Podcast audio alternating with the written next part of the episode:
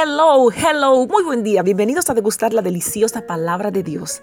En esta ocasión estamos compartiendo el Salmo 32. Hoy es la segunda parte donde hablamos, es un salmo de David que trata de dicha y perdón. ¿Qué pasa cuando se reconoce el pecado, se abandona, o sea, se aparta del pecado y pasamos a ser perdonados?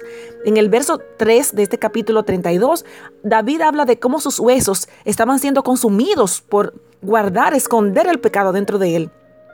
Y en el 4, como el calor lo comparaba como el calor del verano, la presión, la angustia, la oscuridad que sentía él. Pero qué bendición saber que en Cristo tenemos redención, perdón de nuestros pecados, cómo a través de su misericordia nos ha alcanzado. El pecado nos consumía, no teníamos paz. Su perdón llegó, refrescó, nos rescató. Y vemos aquí en el verso 6, vamos ya al 6 de este capítulo 32, dice: por eso los fieles te invocan. Aquí comenzamos a mirar la diferencia de cuando tenemos el pecado, lo confesamos y ya viene una liberación. Aquí en el 6 dice: por eso los fieles te invocan en momentos de angustia. Caudalosas aguas podrán desbordarse, pero a ellos no los alcanzará. Aleluya, aquí tenemos un defensor, una seguridad de en quién hemos confiado, por quién hemos sido perdonados. Tú eres mi refugio, decía David aquí. Tú me protegerás del peligro y me rodearás con cánticos de liberación. Aleluya. Ya no culpa. Y aquí hemos sido perdonados. Vemos la bendición de que cuando confesamos, cuando nos apartamos y pasamos a disfrutar de su perdón. Aleluya. Ya no más luto, no más dolor. Lo que teníamos que enfrentar, ahora lo que tengamos que enfrentar, lo vamos a hacer con valentía. Vamos aquí a ver el 8, este 8 me encanta, uno de mis versos favoritos, dice: el Señor dice, yo te instruiré, yo te mostraré el camino que debes seguir, yo te daré consejos y velaré por ti.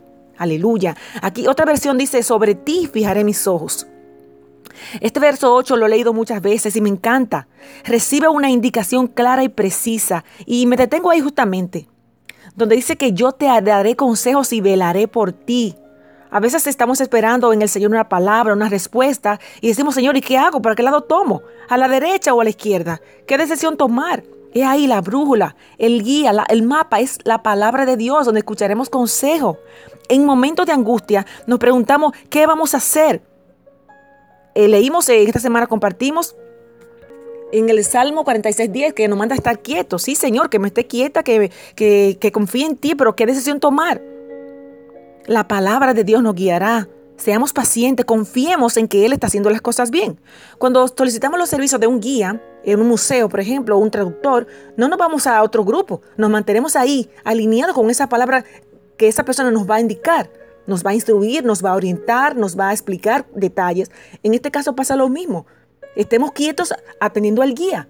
La palabra de Dios, el Señor nos va a hablar. Dios nunca te enviará a la batalla sin un plan. El Señor promete enseñar y guiar a un creyente perdonado que tiene un espíritu dócil, que aprecia su presencia y el consejo de Dios, que confía en Él, que se alegra en Él, que le encanta pasar tiempo con Él. La palabra de Dios es una delicia, nunca le cansa. Amén.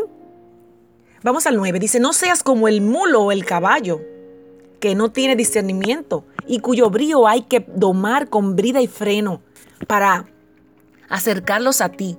Muchas son las calamidades de los malvados, pero el gran amor del Señor envuelve a los que en Él confían. Alégrense ustedes los justos, regocíjense en el Señor, canten todos ustedes los rectos de corazón.